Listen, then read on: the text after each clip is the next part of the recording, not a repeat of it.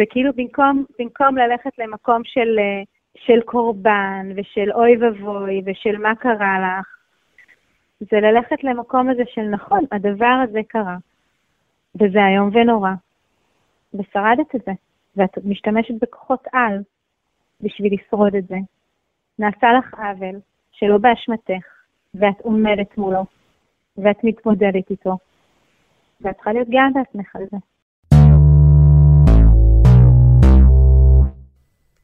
ברוכים וברוכות הבאות. אני נרקיס אלון והגעתם לפודקאסט משחקות באש. פודקאסט בשיתוף עיתון הארץ של גברים ונשים שמסכימים לשחק באש כדי לקדם את החברה בה אנחנו חיים בשלל נושאים נפיצים. בפרק הזה נעסוק באיך ניתן לעבור מהאשמת הקורבן להעצמת הקורבן. נפגוש שתי נשות מקצוע שמלוות נפגעות תקיפה מינית, והן ישתפו אותנו בכלים של איך קורבנות הופכות לגיבורות. הן עברו תקיפה מינית בעצמן, והן מדגימות איך ניתן אחרי חוויה מטלטלת לקחת בחזרה את הבעלות על הגוף שלהן, על הנרטיב שלהם ועל תהליך הריפוי שלהם. נעבור לפתיח ונתחיל.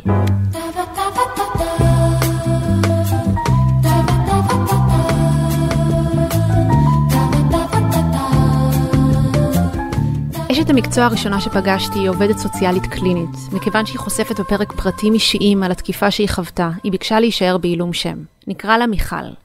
כיום מיכל מלווה נפגעות תקיפה מינית ושורדות זנות. מה שהוביל אותה לבחירה במקצוע הזה, זה התקיפה המינית שהיא עברה כשהייתה ילדה. בתור אה, נערה מתבגרת, כל השיח סביב אה, מין, סביב אה, התנסויות מיניות עם בנים, זה היה שיח של נותנת לו, לא נותנת לו. וברור, היה כאילו, אפילו לא היה צריך לדבר על זה, זה היה ברור מאליו, שאם את בחורה טובה, אז את לא נותנת. זאת אומרת שבתוך השיח הזה יש מישהו שאמור לקחת, ואת אמורה לא לתת. לא הייתה התעסקות עם, עם נעים, עם לא נעים, איך עושים את הדברים. כל הדבר היה רק במה, לאן הגעתם, מה עשיתם. אמ, יש איזושהי מחיקה כזאת של הבן אדם שעושה את הדבר, כאילו איזו מחיקה של, של האינדיבידואל, של היצור המיני, החוקר, המתנשא. אמ, ושיח כזה, אם, אם מסתכלים עליו בעצם לעומק ורגע מפרקים אותו, אז אפשר לראות ש, שהתפקיד של הזכר זה לקחת, והתפקיד של הנקבה הוא לא לתת, אז אם לקחו יותר ממה שרצית, מי שנכשל, מי, ש... מי שפספס זאת את. זאת אומרת, אה, הפרטנר שלך הצליח בעצם, וכשהוא מצליח משהו שאת לא רוצה לתת לו, אז ברור שזאת אשמתך, כי את היית צריכה לשמור על עצמך ולא לתת. אמ, אני כנערה בעצם ציינתי את הגדילה שלי סביב גיל 12. נראיתי ממש כמו אישה, למרות שהייתי לגמרי ילדה. והילדה שהייתי והילדה שהרגשתי, אמ, ציפיתי כילדה הזאת להגנה של המבוגרים סביבי, אבל האופן שבו נראיתי והפער בין האופן שבו נראיתי ובין הפגיעות הילדותית עורר ותפס אה, הרבה תשומת לב מהמבוגרים סביבי. זה היה ממש בלתי נסבל, ולא ידעתי מה לעשות עם הפער הזה. אני חושבת ש... שזה משהו שנקלט סביבי, שהתחושה הזאת של חוסר אונים עם הפער, זה משהו שמבוגרים גברים סביבי קלטו. וכל שנות ההתבגרות שלי אני הוטרדתי ונפגעתי גם ממילים והערות לא במקום, וגם מנגיעות, ואוננות בסביבה שלי, וכל מיני. בערך בגיל 15 מאוד מאוד התאהבתי במישהו שהיה מאוד פופולרי ומגניב ונחשב ככה בחברה בגרים שאליה השתייכתי בירושלים. אה, אני הייתי בתולה, הוא ידע שאני בתולה. יצאנו איזה שבועיים, משהו כזה, אה, ויום אחד הוא אנס אותי. אחר כך הוא נעלם, ואני הייתי בשוק. אחרי האונס הגיעו השמועות. ואחרי כמה ימים התחילו לדבר סביבי. ובגלל שהאונס שעברתי היה אונס אנאלי, ובגלל שהוא היה בחור מאוד מאוד אה, פופולרי כזה ומגניב, אה, זה היה מאוד פיקנטי. והסיפור, הנרטיב שסופר היה ממש משפיל. אה, אני ציירתי שם כמישהי שהתחננה לזה, אה, והאקט צויר, מה זה צויר? האקט גם באמת היה מאוד משפיל ומבזה ונוראי, אבל הוא לא צויר כמשפיל ומבזה כי הוא היה נגדי, אלא כ... כמשהו שכאילו אני רציתי בו. זה אקט של ביזוי. בקיצור, התחיל שיימינג, והתחילו להטריד אותי בטלפונים, וקללות, ואחותי חזרה עם הסיפור הזה מבית ספר, וזה פשוט היה בכל מקום. וזה פשוט היה בלתי נסבל. מיכל עברה תקופה בלתי נסבלת. גם כשהיא כבר עזבה את בית ספר, היא המשיכה לפגוש פגיעות מיניות. המשכתי להיפגע גם כמה שנים אחר כך, והייתה לי תחושה של חוסר אונים ברחוב, וניסיתי כל מיני אסטרטגיות להתמודד מול זה. נגיד, שמעתי חברות או מנשים אחרות שהן צועקות ושהן משתוללות ומפחידות את הפוגעים, ו... וניסיתי לעשות את זה, אבל אולי בגלל שבאתי מאיזשהו מקום מאוד פגיע ומאוד מאוד אשם, בעיקר אשם, אז זה יצא מעולת, וזה רק הגביר את ההשפלה, היו מחקים אותי בחזרה, כאילו זה, זה לא היה. זה לא עבד טוב. אה, ואז סביב גיל 19 כזה, אה, עברתי לאיזה מקום שכל פעם שהייתי עוברת ברחוב, כל יציאה וחזרה שלי מהבית, זה היה מגובה בהערות. כאילו התחושה הייתה שאני יוצאת מהבית שלי ואני הולכת ברחוב מהבית לעבודה, ו, וכל אה, עשר דקות אה, של צעידה ברחוב, זה רחוב ארוך, רחוב הרצל בתל אביב, וכל ה... יושבים שם כאילו הגברים שעבדו בנגריות והמפעלים הקטנים שיש שם. ווואו, איזה תחת, וואי, תעשי סיבוב, וואו, איזה ציצי, כאילו, פשוט רצף של הערות בלתי נגמר, שאני הולכת וכל הזמן מתכווצת יותר ויותר ויותר בתוכי, ומרגישה שהרחוב פשוט נסגר עליי, כאילו, שאני צריכה למצוא איזושהי פינה להתחבא בה. אמ, ואז יום אחד, ממש בלי, ש... בלי, ש... בלי שחשבתי על זה, זה פשוט היה ממש משהו אה, שיצא מהבטן, נעמדתי עם דמעות בעיניים מול חבורה כזאת של גברים, ואמרתי להם בצורה הכי, הכי אמיתית שלי, זה כל כך כל כך משפיל אותי ומעליב אותי שאתם אומרים לי את זה. כל כך כל כך לא נעים לי. וזה היה כאילו איזה, כאילו היה שם איזה היפוך, כאילו תוך שנייה הם התחילו, לא, קחי את זה כמחמאה, זה ידידות, כפרה, את כמו הבת שלי, אל תעלבי, כאילו... ככה הוא היה אומר לבת שלו, זה נורא. אבל אני חושב, מה שאני חושבת שקרה, הוא לא היה אומר ככה לבת שלו, אבל מה שאני חושבת שקרה זה שבאותו רגע הוא ראה בי בן אדם, ולכן הפכתי לבת שלו באותו רגע. כי באותו רגע, הפכתי מאובייקט, ממישהי, ממטרה, שאפשר פשוט לנצל אותה לצרכים שלך ול, ול, ולדחפים האלימים, או לרצונות של שליטה, או אני לא יודעת מה עובר בראש של האנשים האלה, כן? אבל כאילו, מי זה? פשוט מטרה שהוא יכול לסמן אותה ולהשפיל אותה, כאילו, ולשחק איתה, מכלי משחק בידיים שלו, הפכתי לבן אדם. כי הוא ראה אותי לשנייה, באותה שנייה הוא לשנייה ראה אותי. אבל זה היה, בשבילי זה היה איזשהו מקום של uh, טרנספורמציה.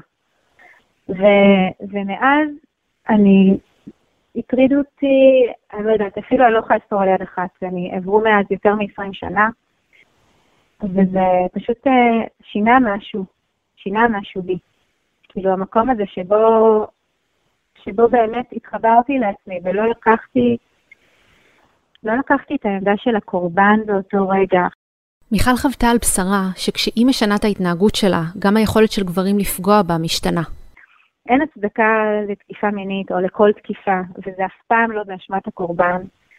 אמ, אבל ביחד עם זה, קורבן ותוקפן זה לא רק, אני חושבת שזה לא רק צירוף מקרים וגזרת גורל, ושכן יש משמעות אה, לתחושה שלך בתוך עצמך ולדינמיקה שנוצרת בין קורבן לתוקפן. ועדיין זה תהליכים מאוד ארוכים, כן? הם לא נגמרים. אה, ובמציאות שאנחנו חיות בה, אנחנו כנשים חדשות כברירת מחדל, אז כל אחת מאיתנו יכולה למצוא את עצמה במקומות רבים לאורך הספקטרום הזה בין פגיעות ועוצמה אה, בכל רגע נתון. כל הצהרה ששמה איזושהי אחריות ועוצמה בידיים של נפגעות תקיפה מינית יכולה להיות קשה לעיכול. יהיו כאלה שיפרשו את זה בכך שמדובר בהאשמת הקורבן, אבל ההפך הוא הנכון במקרה הזה. שאלתי את מיכל על הקו הדק הזה שקיים בין העצמה של הקורבן, ברגע שהאישה מבינה שיש לה יכולת לקחת את המציאות שלה בידיים ולשנות אותה, לבין האשמה של הקורבן שיכולה להתפרש מזה. עוד לא פגשתי נפגעת תקיפה מינית שהיא לא מרגישה אשמה. ואני מנסה כאילו יש, יש כאן משהו, נכון? אם כולם, כולם, כולם מרגישים, גם גברים שעברו תקיפה מינית, כולם מרגישים אה, אשמים ואשמות, אבל ברור שאנחנו לא. אז, אז מה קורה פה? כי למה אנחנו מרגישות אשמות? אני חושבת ש... א', יש פה עניין של חוסר אונים. אה, חוסר אונים זו תחושה שהיא יכולה לתאר את הרגע של, של ה... נוכחת ככה מאוד מאוד חזק בפגיעות מיניות, וזו תחושה מאוד מאוד קשה. ויש משהו באשמה שהיא גם כאילו סוג של עיוות של שליטה, כי אם זה אשמתי, זאת אומרת, הייתי יכולה לעשות משהו אחר ואז זה לא היה קורה, זאת אומרת, אני בשליטה. כאילו, זה בעצם היה בשליטתי, אני עשיתי משהו לא בסדר ובעצם זה קרה. אני אישית, מתוך התחושת אשמה שהלכתי איתה שנים, שנים, ממש לקח לי בערך 15 שנה להיות מסוגלת להגיד לעצמי ש, שבכלל עברתי אונס, שזה לא היה איזה כישלון שלי בלא לתת את מה שמישהו רצה לקחת. אז מתוך התחושת אשמה הזאת ומתוך התהליכים שעשיתי ביני לביני, ביני לבין הסביבה שלי, אני חושבת שבסופו של דבר מה שקרה זה שנולדה בי איזושהי תחושה של בעלות. כאילו בעלות על התחושות שלי, על הנרטיב שלי, על ההיסטוריה שלי. אה, ואני חושבת שגם הבחירה שלי לעבוד עם נפגעות תקיפה מינית היא מתוך הבעלות הזאת, מתוך, מתוך הרצון לקחת בעלות על, ה, על הנרטיב שלי. ואני חושבת ש, שבעלות זה מה שנלקח ממך, הבעלות על הגוף שלך זה מה שנלקח ממך בתוך פגיעה מינית. וזה לגמרי התכתב עם זה, כאילו עם המקום הזה של להיות, אה, עם האחריות שלי כלפי עצמי, לדאוג לעצמי, להיות קשובה לעצמי. שאלתי את מיכל, איך הלמידה הזאת השפיעה על האופן שבו היא ניגשת לעבוד עם המטופלות שלה? בטיפול, אני חושבת שכל מטפלת בפגיעות מיניות, לא, לא נעמוד מול אישה שנאנסה, או לא יודעת, נפגעה באיזושהי דרך ואומרת שזאת אשמתה, ואני אגיד לה רק אה, לא נכון, זה לא נכון, כן? אני לא אשאיר אותה עם הלא נכון, כי הלא נכון משאיר אותה מאוד מאוד בתוך החוסר האונים ובעמדה הבלתי נסבלת הזאת של הקורבן. את היית קורבן, רק עשו לך, רק עשו לך. לי חשוב כן לפרק את זה. אמ, ונגיד אני אגיד לה, אוקיי, אני באופן אישי, אני לא מאמינה שאת אה, אשמה בזה שפגעו בך, את או אף אחת אחרת לצורך העניין, כן? אבל בסדר, בואי נלך איתך, ונגיד שזאת אשמתך. אז בואי נראה, מה היה שם שהיית יכולה לעשות יותר טוב. וכשאנחנו מפרקות את זה, בדרך, מה זה בדרך כלל? בינתיים עוד לא יצא ש, שבאמת, כשמפרקים את זה באמת, כאילו התגלה שהיה משהו שאפשר היה לעשות יותר טוב. אה, זה תהליך נורא חשוב, אני חושבת, בטיפול. אני יכולה לדבר על ה...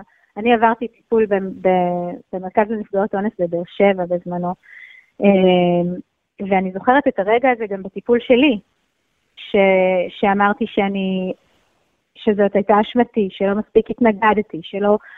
ובאמת את המקום של הפירוק הזה, אז רגע, אבל בהתחלה כן התנגדת, ומה קרה? הופעלה כלפייך אלימות. יכול להיות שאם היית מתנגדת יותר, הייתה מופעלת יותר אלימות, יכול להיות שהיית נפצעת יותר אם היית מתנגדת יותר. כאילו שבעצם כשמפרקים את זה, ואז אומרים, רגע, עשיתי, לא רק שעשיתי את זה בסדר, עשיתי את זה הכי טוב שהיה לי. כאילו זה, זה הכלים שהיו לי באותו רגע להתמודד והשתמשתי בכל הכלים שהיו לי והשתמשתי בהם כמיטב יכולתי. והאלימות קרתה, והיינו חסרות אונים מולה, ועשינו את מה שיכולנו כדי להתמודד עם הגורל שנכפה עלינו. ו- ואז באמת, הדבר היחיד, וזה מאוד קשור נגיד להעצמה, הדבר היחיד שאפשר לעשות יותר טוב הוא לעתיד, הוא להליך הריפוי, גם האישי שלי וגם, לא האישי שלי, אה, אני, האישי שלי של כל מטופלת. גם האישי וגם החברתי, כאילו עם כל השונות בסיפורים, עם כל המקרים המגוונים שאני, שאני פוגשת. בסופו של יום, המקומות שבהם כן אפשר אה, לצמוח מהטראומה, זה באמת להתייחס לעצמי בהמון חמלה ובהמון כבוד, ולהגיד, וואו, כמו ש... בדיוק כמו שבפיגוע, וואו, אני שרדתי את זה. אני שרדתי את זה. אני עברתי את כל זה ואני עדיין פה. ולפעמים אני עברתי את כל זה ואני פה ואני התחזקתי ואני עשיתי דברים מדהימים, לא יודעת, כל אחת עם הסיפור שלה, או, או לא משנה, אפילו יש לי מטופלות לפעמים שאני אומרת, אני אומרת להם, אני מעריצה אותך, כי, כי אני לא הייתי מצליחה לחיות את החיים שלך, וזה שאת קמה בבוקר ומצליחה להתלבש ולהגיע, לנסוע באוטובוס ולהגיע כאילו לטיפול, זה סוג של נס עם, עם החיים שעברת, כן? אני מדברת על נשים ש, שהן עברו גיהנום, שחיות גיהנום, באמת. אז uh, כאילו המקום הזה באמת של... Uh, את גיבורה. מיכל מסבירה בדבריה שחשוב לשים לב לא לטאטא את מה שקרה. מי שנפגעה מתקיפה מינית הייתה קורבן למה שהיא חוותה, וזאת לא הייתה אשמתה, נקודה. אבל העתיד שלה הוא שונה. נכון, היית קורבן, אבל מעכשיו והלאה את יכולה להחליט לא להיות יותר קורבן ולכתוב מחדש את הנרטיב שלך. שאלתי את מיכל, איך בדיוק עושים את זה?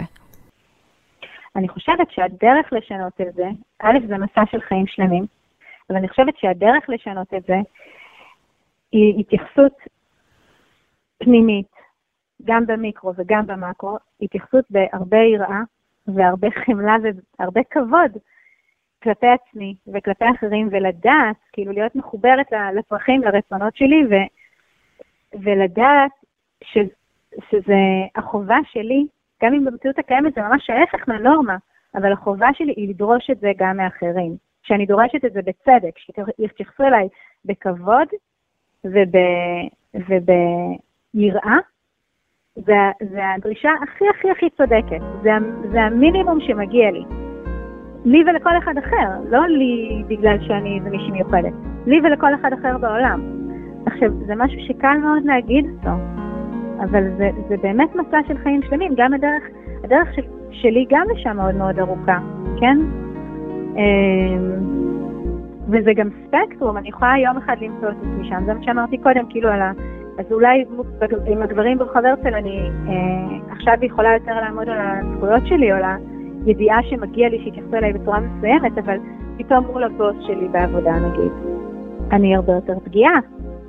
וכנשים אנחנו, אנחנו מאוד פגיעות בחברה.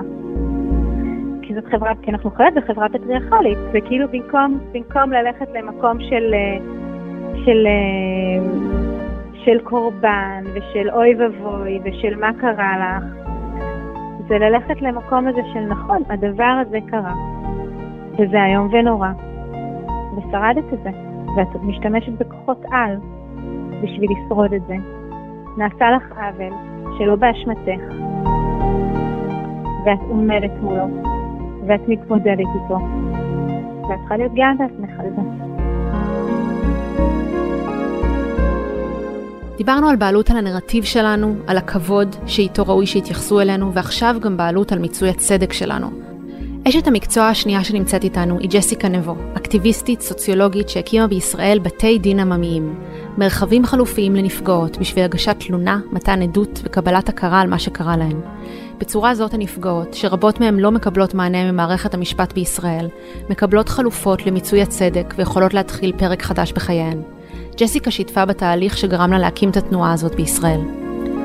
אה, לפני 40 שנה, פחות או יותר, כשהייתי בת 16 ורק הגעתי לארץ, אה, חוויתי פגיעה מינית שלקח לי הרבה שנים להגדיר אותה ככזאת, עם גבר אה, כפול מגילי.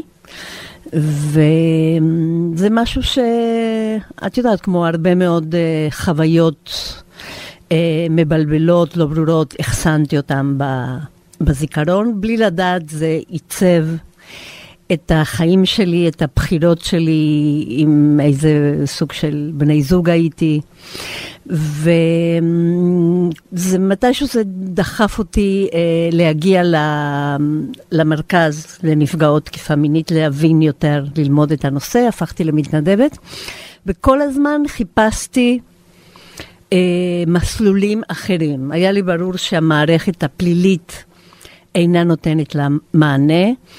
למה? יותר מ-90% מהנפגעות וגם של הנפגעים אה, לא ניגשים למערכת הפורמלית של אכיפת החוק.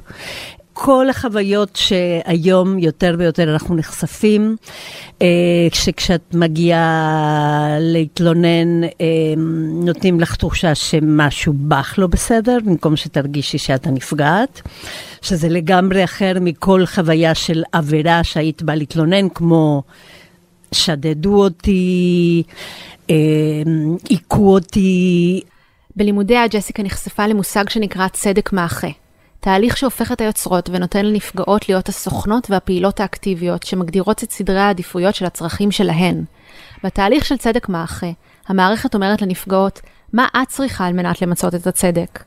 חלק מהמודלים שהיא נחשפה אליהם כוללים אינטראקציה ישירה בין הפוגע לנפגעת בהנחיה ברורה ומכילה של שני הצדדים.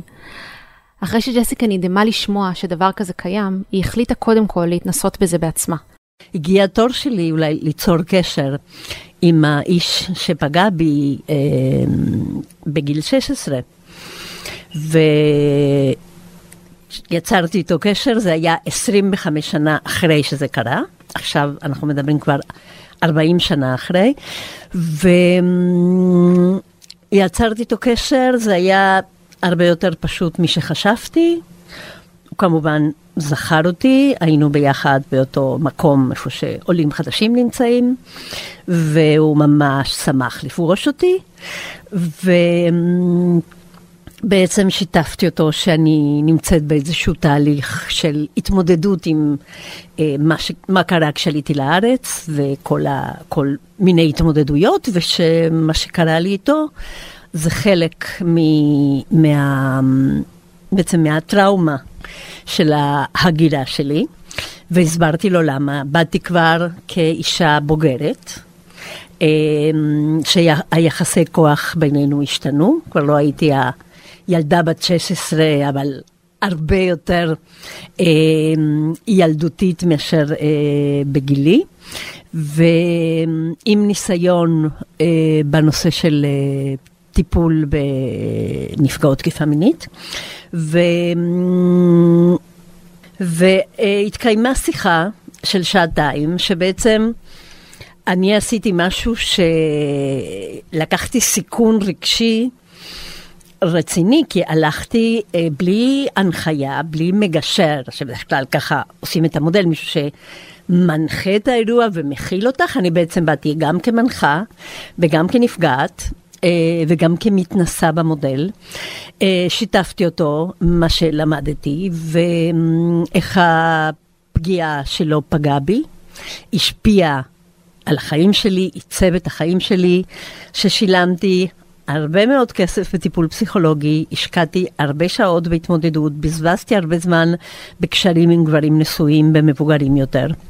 ומה שקיבלתי, מה שיצאתי מהפגישה הזאת, קודם כל, לא יצאתי במצב יותר גרוע, שזה כבר היה רווח נקי. וכמובן, אה, הוא לא הכחיש שהדבר התרחש. בעצם לא כמובן. צריך להגיד, למזלי, אה, הוא לא הכחיש שהדבר התרחש, שזה הדבר הראשון שהייתי זקוקה, כי הרבה גברים, או בהרבה מצבים אומרים, הדבר הזה בכלל לא התקיים, יכול להיות ש... פינטסת עליי והייתי ילדה ורצית אותי, והם יכול להגיד, אה, אוקיי, זה בכלל, אה, היה לנו קשר, היה לנו רומן, אה, או זה משהו שאת יזמת. אז לפחות הוא הכיר שהדבר הזה קרה, הוא, אה, הוא לא היה יכול להקשיב ולהדהד שהדבר הזה פגע בי. ג'סיקה קיבלה מהפוגע של ההכרה. זה השלב הראשון של צדק מאחה. קיימים שלבים נוספים. השלב השני, הנפגעת או הנפגע אה, מבטאים מה הם הצרכים הקונקרטיים שלהם. אני מעוניינת לשמוע התנצלות שלך, לדוגמה. אני אה, מעוניינת שאתה תתנדב במרכז אה, שמטפל בפגיעות או בנוער בסיכון, או שתלמד את הנושא ותלך לתת הרצאות. זאת אומרת, איזושהי פעולה של תיקון, שבעצם, שהיא מעבר לפגיעה האישית שלי, איזושהי הרחבה ותרומה לקהילה. וזה אפשר גם להגיד, אני מעריכה שבזבזתי איקס כסף בטיפולים פסיכולוגיים, והייתי רוצה שתיקח על זה אחריות ותשלם חלק. והשלב השלישי במודל, אני מבקשת ממך שתבטיח שזה לא יקרה שוב, שהפגיעה הזאת, ההתנהגות הזאת שלך, קודם כל אתה מבטיח שאתה לא תפגע בי יותר, וגם אתה מבטיח שלא תתנהג ככה בכלל, גם לא לנשים או, או נערות אחרות. שאלתי את ג'סיקה, מה האינטרס של פוגע בך להגיע ולהשתתף בתהליך כזה? בואי נגיד שפוגעים לא עומדים בתור לעשות תהליכים של צדק כן. עדיין יש מעט מאוד, ואנחנו אה, עובדות קשה בשביל להפיץ את הנושא, כדי שקודם כל הרבה יותר גם פוגעים וגם נפגעים ידעו, כי זה דברים שהפרדיגמה, המודל של ההליך הפלילי, הוא כל כך מוטבע אצל כולנו, שזה נראה כמו האופציה היחידה. כיום ג'סיקה שייכת לקבוצת פעילות שביחד עובדות על להקים טריבונל עממי וקבוע לנשים בישראל. הן מציעות לנפגעות כל מיני מסלולים.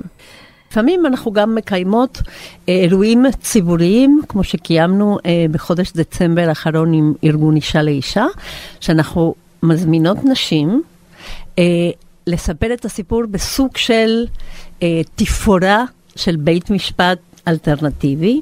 בית דין עממי, לפעמים אנחנו קוראים לזה, גם יש כאלו שהתקיימו בעולם, ואנחנו מאפשרים לנפגעת לתת עדות ויש את החשיבות, השבוע התקשרה אליי מישהי ואמרה, לפני שמונה שנים זה קרה, ואני תקועה עם זה ואני מרגישה שאני, אם אני אספר את הסיפור מול קהל, לא בן אדם אחד, קבוצה של נשים, אולי גם גברים שיאמינו לי. כן, אפילו בלי שהפוגע שם.